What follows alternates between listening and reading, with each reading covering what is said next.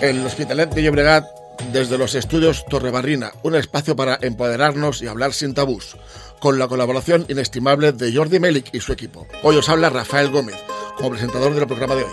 Sabes, hace tiempo que no hablamos, tengo tanto que contarte, ha pasado algo importante, puse el contador a cero.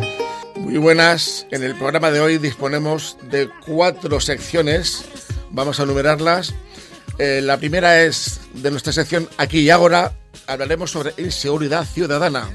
Por la parte de Huracán Barrina tenemos el tema de imprevisión del tiempo. Y a continuación tenemos dos secciones nuevas que son tú mismo y tu mecanismo, que hablaremos de fobias, y la otra eh, hablaremos de los derechos de los animales y la sección se llama pata, pelo, pico. Interesante. Bueno, comenzamos.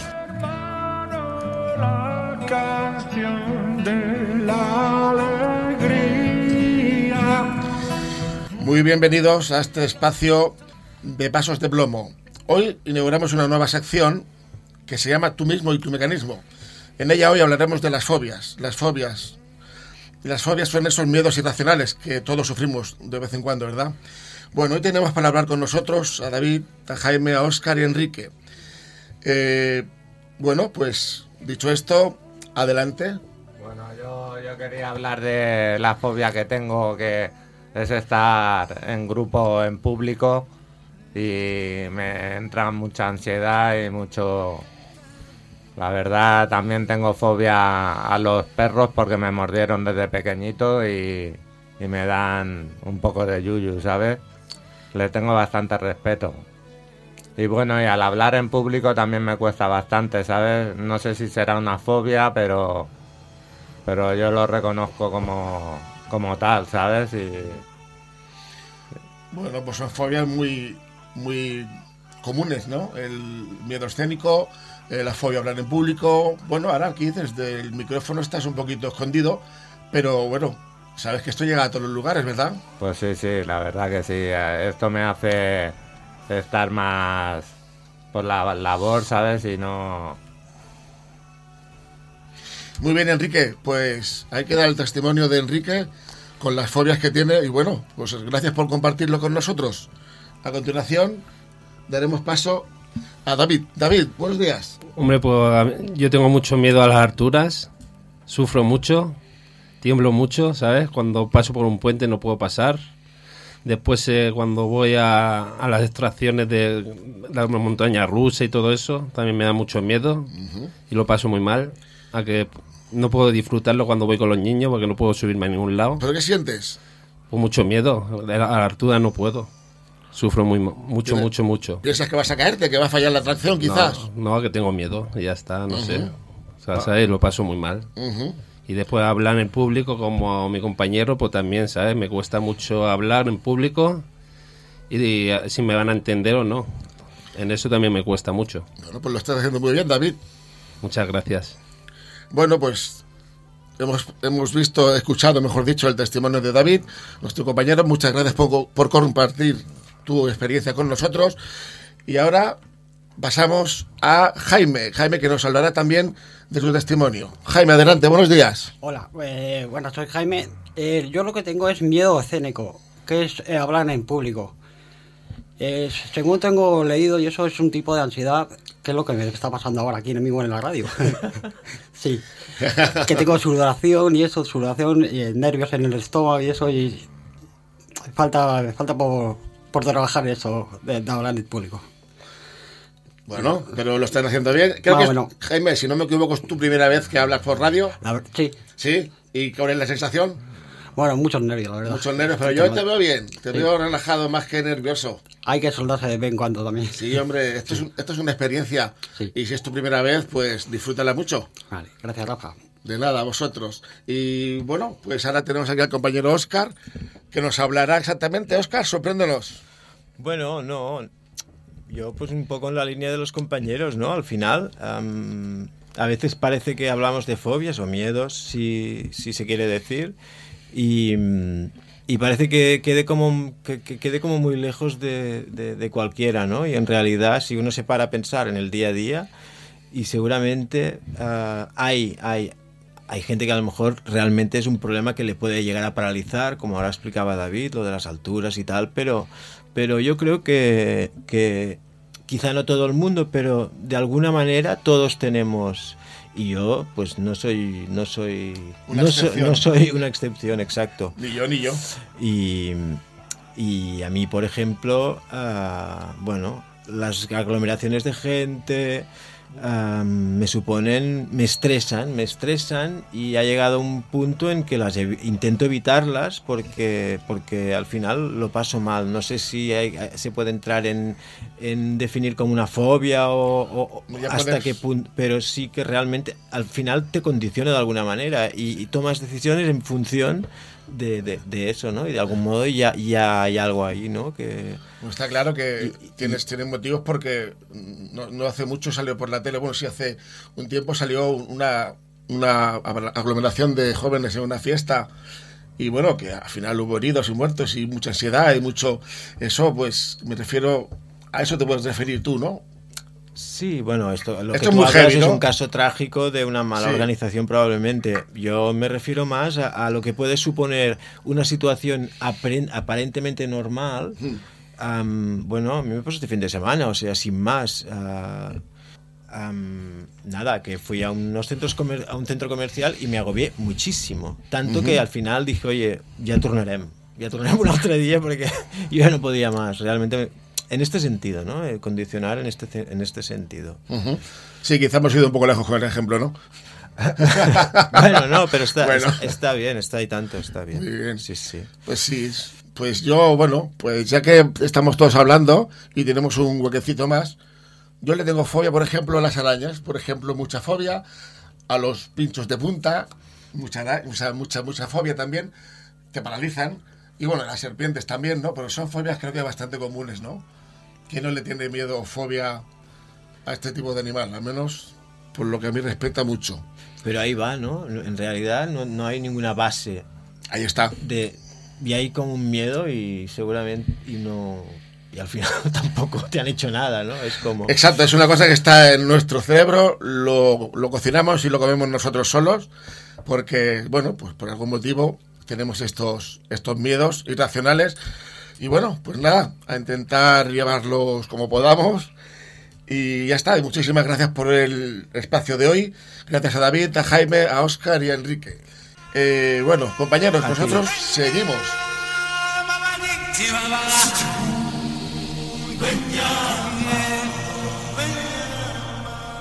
Hola compañeros, Eh, bueno pues como os he prometido antes, hoy estrenamos sección, esta es la segunda sección que vamos a darle inauguración hoy y se llama Pata Pelo Pico. Nos vienen Millán, Cristian, Jordi y Luis a hablar de los derechos de los animales. Mm, interesante tema, ¿quién comienza? Muy buenas, Rafa. Pues mira, empezaré yo hablándote un poco desde, desde mi experiencia, ¿no? Yo tengo, yo tengo un perrito, yo tengo una mascota, la cual la amo, o sea, es lo que más quiero en el mundo ahora mismo. Eh, comparto mucho con ella, por lo tanto es un tema, un tema que está a pie de calle conmigo, ¿no? El tema de los animales. Parte importante que no, a mí no me, no me causa efecto, ¿no? Es el tema de los perros con bozal, pero sí pienso mucho en ello. El tema de los perros con bozal en el metro, los perros eh, PPT, que son las razas peligrosas que le dicen, que bueno, hay mucho que divagar aquí, ¿no? El tema de peligroso o no peligroso. Aquí mi compañero Cristian tiene mucho, mucho que decir de este tema, ¿verdad, Cristian? Sí, eh, eh, buenos días. Eh, mira, yo tengo un perro PPP y estoy muy metido en el, en el mundo y yo considero que, que, claro, los derechos de los animales los veo muy bien, pero creo que no están bien enfocados. Porque Claro. yo, por ejemplo, tengo una perra que es súper mansa, es un American Bully, y a mí me obligan a llevarla por, mm, por, norm, por, los- por- Por normativa, por ¿no? normativa me obligan a llevarla con bozal. Claro, mi perra con el bozal se ahoga. Mi perra, mi perra yo la tengo con mi cría, tengo una cría de 7 años y ni es, ni es agresiva ni nada. O sea, eh, voy por la calle, ni ataca a los, a los perros ni nada. O sea, eh, al contrario, te- yo, tuve- yo he tenido la mala experiencia que un Yorkshire le ha mordido a mi perra. O sea, iba sin bozal, el Yorkshire se tiró para mi perra, se le quedó enganchada en el lomo y bueno, y encima la, la mujer me recriminaba a mí que cómo llevaba yo a mi perra que sin bozal. Claro. Cuando le mordió la... ¿Qué cosas? A- a- al final es, es, es el dueño, al final, no, es, no es el animal, ¿no? Entonces, ¿tú qué sientes cuando pones, cuando le tienes que poner... eh, eh, a tu perro qué sientes cuando le pones el bozal, claro? Yo pienso que lo estoy maltratando, o sea, que es un maltrato animal, Claro. totalmente. Claro. Porque mi perra por la calle se va ahogando con el bozal. Estoy totalmente de acuerdo contigo, Cristian. Y para cambiar de tema, ¿qué, compañeros, qué pensáis de, de los pájaros enjaulados? Porque yo, a mí no me gusta ver los pájaros enjaulados. Yo creo que los pájaros tendrán que estar libres. Bueno, aquí hay muchas opiniones, creo yo, ¿no? O sea, Yo en esto puedo opinar también porque tengo pájaros, tengo loros. Y bueno, es depende de las condiciones que tú los tengas. Porque yo tengo yo tengo un guacamayo en casa. Y claro, yo, yo el guacamayo lo tengo en una jaula, pero lo tengo en una jaula que es, es un voladero. Todo en una esquina de, de una habitación. Y aparte yo cuando estoy en casa lo suelto y está suelto por casa, juega conmigo. O sea, es, depende del trato que le des a un, a un pájaro. Imagino que el, el lugar que le, que le adecúes al animal, ¿no? Claro, el el- depende del lugar. Bueno, este tema también puede ser porque mm, debe de haber, haber hay razas de pájaros o, o que quizás ya nacen más en cautividad porque las hemos llevado a ese extremo y, y pensamos que un periquito tiene que estar enjaulado. Hay razas que tal. También existe ahí un poquito el maltrato. Pues yo no tengo mascota. Hablo desde la distancia que de- decir, hostia, me ha venido un nido al balcón y me cojo los pajaritos y me los enjaulo. y me los quedo. Claro. y me los no- quedo, los meto en la jaula. O sea que el maltrato animal ya. Esto no está bien. Empieza a hacer Claro, claro. De mucho, en muchas fases. ¿no? Yo, por ejemplo, el guacamayo, la hembra que tengo de guacamayo, yo la, la crié, la, la- estaba criada en cautividad, pero la crié yo al papilla, o sea, nació en cautividad y yo la crié con, con papilla. Tuve un mes y pico dándole papilla todo- todos los días. El problema sería soltarla ahora. Claro, Ese ahora si la soltara se moriría, o sea, no la podría soltar. Y yo te voy a formular una pregunta también. Eh, Jordi, tú dices que los pájaros tienen que estar en libertad y tal. Te lo planteo de otra manera. O sea, eh, un animal, un perro, un gato, eh, lo tienes en casa, lo tienes en el comedor, lo tienes en el piso, lo tienes en la terraza. La única diferencia que veo yo ahí simplemente es el tamaño de la jaula. Ya, pero es que un pájaro, para mí, tiene que volar y tiene que ser libre. Porque es un alma libre. Un pájaro tiene que volar. El perro no vuela. El perro lo puedes tener en casa y corre, lo puedes sacar para la calle y corre y tal. Pero un pájaro es libre, tiene que, tiene que volar.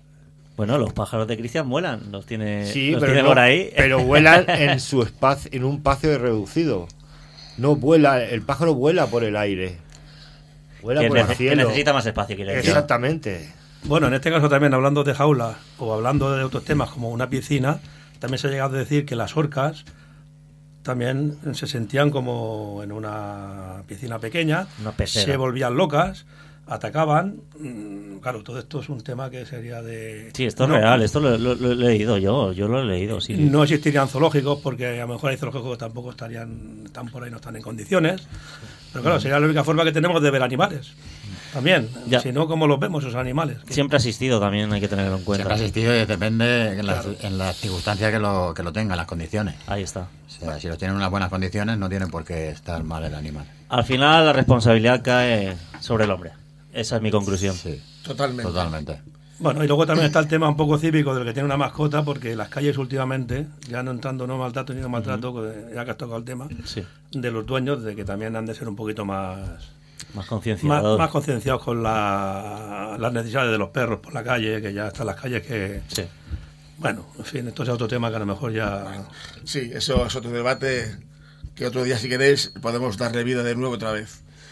Y bueno, pues interesante programa, señor. Y gracias Millán, gracias Cristian, gracias Jordi y gracias Luis por compartir este estado, este, este espacio con nosotros. Muchas gracias. Eh, compañeros, nosotros continuamos con otra sección. Aquí y ahora. Muy buenas compañeros, continuamos en nuestra sección aquí y ahora, donde hoy nos van a hablar Dani, Daniel, Sergio y José Luis sobre la inseguridad ciudadana. Tenemos el testimonio de Sergio, que ha trabajado durante 12 años en una empresa de seguridad, nos compartirá datos y nos compartirá también sus experiencias.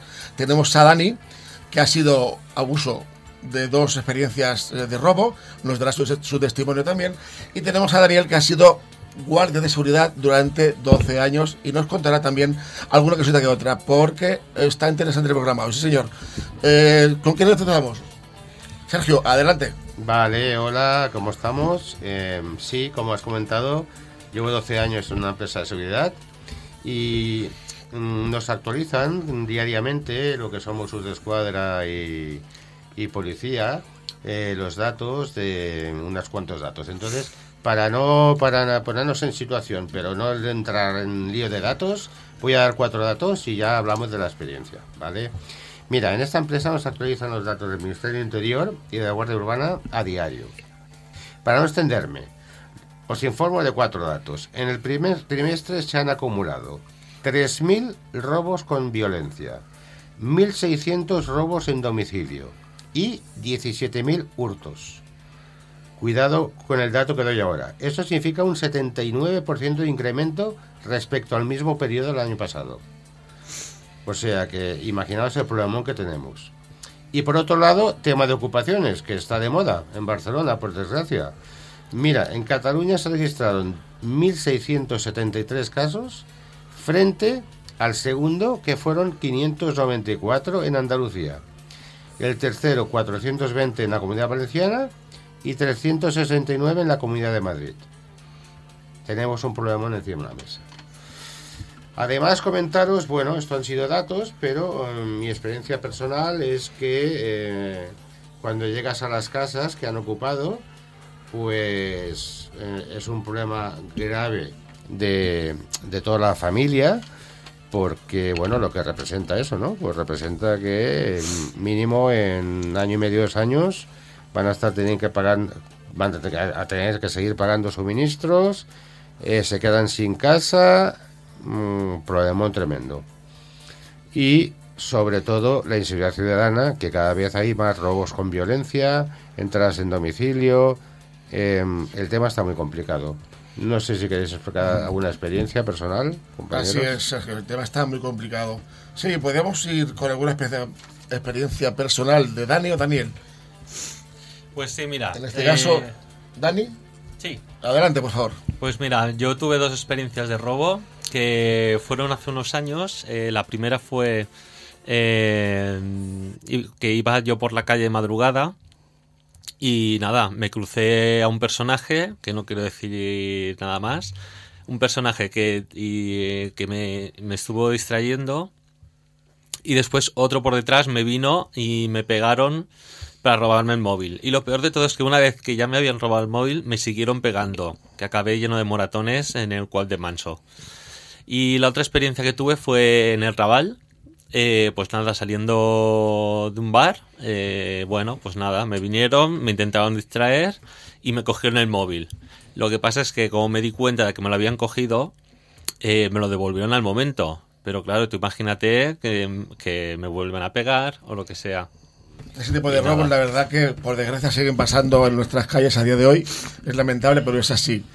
Y bueno, Daniel, ¿qué nos cuentas tú por tu parte? Desde el punto de vista de guardia de seguridad, imagino que algo habrás vivido. Bueno, la verdad es que he vivido mucho como guardia de seguridad. Son, son 13, no 12 años lo que he estado trabajando. Y las he visto de todos los colores. Están muchos servicios, están campos de fútbol, supermercados, en el tren. Y bueno, la verdad es que me he ido fijando que en los últimos años eh, ha ido creciendo el nivel de, volumen de, de inseguridad ciudadana, sobre todo en Barcelona, que es donde yo he estado trabajando. Eh, hay mucha, mucha inseguridad, muchos atracos, muchísima ocupación y la verdad que Barcelona ya no es lo, lo que era hace unos años. Ha bajado mucho el, el nivel de Barcelona. Parece que es una de las ciudades más inseguras de, de Europa y, y la verdad que como vigilante he tenido pues, muchos problemas. Me han sacado navajas, me han amenazado de muerte, eh, me han esperado a la salida del servicio, he tenido que salir escoltado a algún servicio con la policía, en fin. eh, la verdad es que Es un trabajo muy arriesgado, eh, muy mal pagado y, y demasiada violencia en la que, la que hay ahora mismo. Parece mentira. En el siglo XXI, una Barcelona tan moderna como tenemos que todavía siga sufriendo este tipo de sucesos. Unos de, un motivo mm, que se baraja eh, de- de- del por qué es mm, hablan de la entrada de la droga eh, que viene del, de, mm, de, África. Entonces, eh, el destino es eh, Andalucía, sobre todo Cádiz y Huelva, y entonces la entrada a Europa es por Barcelona. Entonces esto es un problema porque están creando mafias y, y se están asentando tanto en lo que es Andalucía occidental y Cataluña. Este es un, uno de los motivos que creen que puede ser el, el aumento de, la, de, de todo este problema.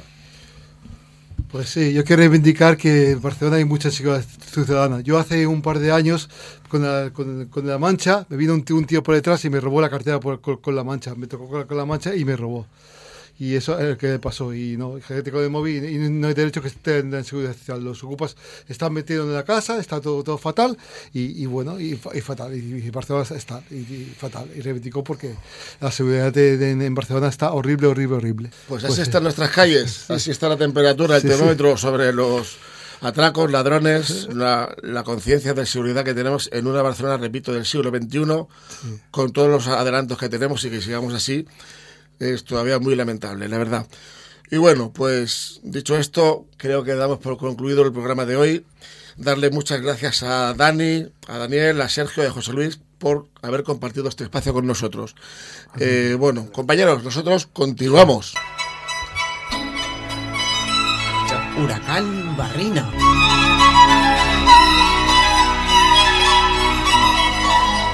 Buenas, queridos oyentes. Y para terminar, continuaremos con nuestra cuarta y última sección de Huracán Barrina, que hoy nos habla de la imprevisión del tiempo. Han venido al estudio con nosotros Alejandro, Albert, Marc y Pedro, que hoy tendremos una charla sobre este tiempo tan variable que estamos viviendo. A ver, Alberto, ¿cómo vives los fallos de las predicciones? Respecto a los cambios de tiempo, nos afecta. Nos afecta a todos, claro que sí, está claro. Eh, Estos cambios de tiempo no hay quien los pueda soportar. Hoy me A mí, pongo a manga mí me ha hecho cambiar de planes, por ejemplo, de tener preparada una celebración eh, de un espacio abierto a un espacio cerrado y, achacar, y achacarlo a que se equivoquen tanto los meteorólogos al cambio climático. No podemos fiarnos. No, mira, eh, yo te lo puedo decir, yo eh, lo respeto, sé que es una, profes- una profesión que no es perfecta del todo, que hay, es solamente una previsión, pero eh, hace dos semanas atrás estaban anunciando que iba a ser un fin de semana de lluvias eh, bárbaro, increíble además.